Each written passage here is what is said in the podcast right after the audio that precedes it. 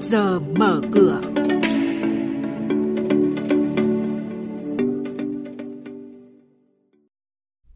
Thưa quý vị, thưa các bạn, những thông tin chính chuẩn bị các quy định về tiền điện tử, quy định các cửa khẩu được tiếp nhận ô tô chở người dưới 16 chỗ ngồi, công ty cổ phần đầu tư và phát triển dự án hạ tầng Thái Bình Dương giải trình chênh lệch kết quả kinh doanh 2018 thua lỗ so với kiểm toán sẽ có trong chuyên mục trước giờ mở cửa hôm nay. Xin được mời biên tập viên Xuân Lan và Minh Khánh. Thưa quý vị và các bạn, trong hội nghị ngành ngân hàng sáng qua, lãnh đạo vụ thanh toán ngân hàng nhà nước cho biết, cơ quan quản lý sắp ban hành nghị định mới về thanh toán không dùng tiền mặt và quy định về tiền điện tử. Nghị định sắp tới cũng sẽ nêu rõ hơn vấn đề hợp tác giữa các tổ chức ngân hàng và các tổ chức thanh toán nước ngoài, hướng dẫn cụ thể về hoạt động của các tổ chức khác cung cấp dịch vụ thanh toán không qua tài khoản thanh toán, là những nền tảng cơ bản để hướng tới nền kinh tế không dùng tiền mặt. Đó là các nền tảng thanh toán lớn như Alipay hay WeChat giúp cho việc thanh toán thuận tiện hơn, đặc biệt là với du khách nước ngoài. Một thông tin đáng chú ý, theo thông tư số 06 của Bộ Công Thương, kể từ ngày 8 tháng 5 năm 2019, Ô tô chở người dưới 16 chỗ ngồi chỉ được nhập khẩu về Việt Nam qua các cửa khẩu cảng biển gồm Quảng Ninh, Cái Lân, Hải Phòng, Đà Nẵng, Thành phố Hồ Chí Minh và Rịa Vũng Tàu. Thông tư áp dụng đối với thương nhân nhập khẩu ô tô chở người dưới 16 chỗ ngồi và các cơ quan cá nhân và các tổ chức có liên quan. Thủ tục nhập khẩu được thực hiện theo các quy định của pháp luật hiện hành, không áp dụng đối với các trường hợp nhập khẩu tạm nhập tái xuất được hưởng quyền ưu đãi, miễn trừ thực hiện theo quy định riêng của chính phủ, Thủ tướng Chính phủ, phục vụ mục đích quốc phòng an ninh theo kế hoạch do Thủ tướng Chính phủ phê duyệt.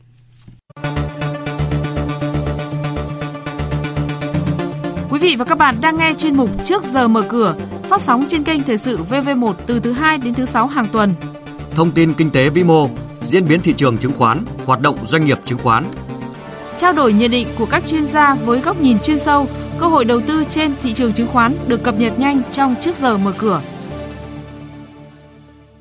Công ty cổ phần đầu tư và phát triển dự án hạ tầng Thái Bình Dương mã là PPI vừa có văn bản giải trình tranh lệch kết quả kinh doanh năm 2018 và phương án khắc phục tình trạng thua lỗ. Theo báo cáo tài chính sau kiểm toán, PPI ghi nhận lợi nhuận sau thuế âm gần 153 tỷ đồng,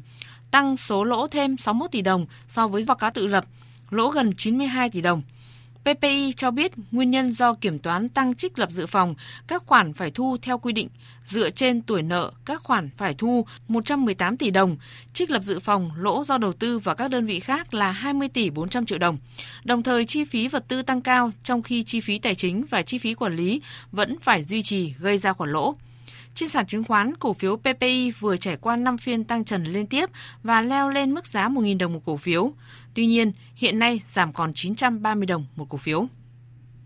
Đại hội đồng cổ đông công ty cổ phần Việt Nam Kỹ nghệ xúc sản mã chứng khoán VSN vừa diễn ra sáng qua đã thông qua kế hoạch kinh doanh năm 2019 với tổng doanh thu và lợi nhuận trước thuế dự kiến lần lượt đạt 4.850 tỷ đồng và 200 tỷ đồng, tương ứng tăng 9% và 14% so với năm 2018. Hiện tại, Visan đã sở hữu hệ thống phân phối rộng khắp bao gồm 130.000 điểm bán trên kênh truyền thống, hơn 1.000 siêu thị cửa hàng tiện lợi trên toàn quốc và hệ thống cửa hàng giới thiệu sản phẩm tại 55 điểm. Giá mở cửa của cổ phiếu VSN hiện là 37.800 đồng một cổ phiếu. Trong phiên giao dịch chứng khoán hôm qua, dòng tiền vẫn tỏ ra thận trọng khiến diễn biến thị trường không sôi động. Tuy nhiên, nhờ sự tỏa sáng kịp thời của VIC, VN Index đã được kéo thẳng đứng từ mức tham chiếu lên mức cao nhất ngày. Chốt phiên VN Index tăng 4,04 điểm lên 985,95 điểm với 161 mã tăng và 138 mã giảm. Trên sàn giao dịch Hà Nội, Việc ACB đóng cửa với sắc xanh cũng giúp HNX Index thoát khỏi phiên giảm điểm, nhưng mức tăng của ACB không mạnh như VIC nên sắc xanh của HNX Index cũng nhạt hơn VN Index. Chốt phiên HN Index tăng nhẹ 0,14 điểm lên 107,57 điểm với 73 mã tăng và 70 mã giảm.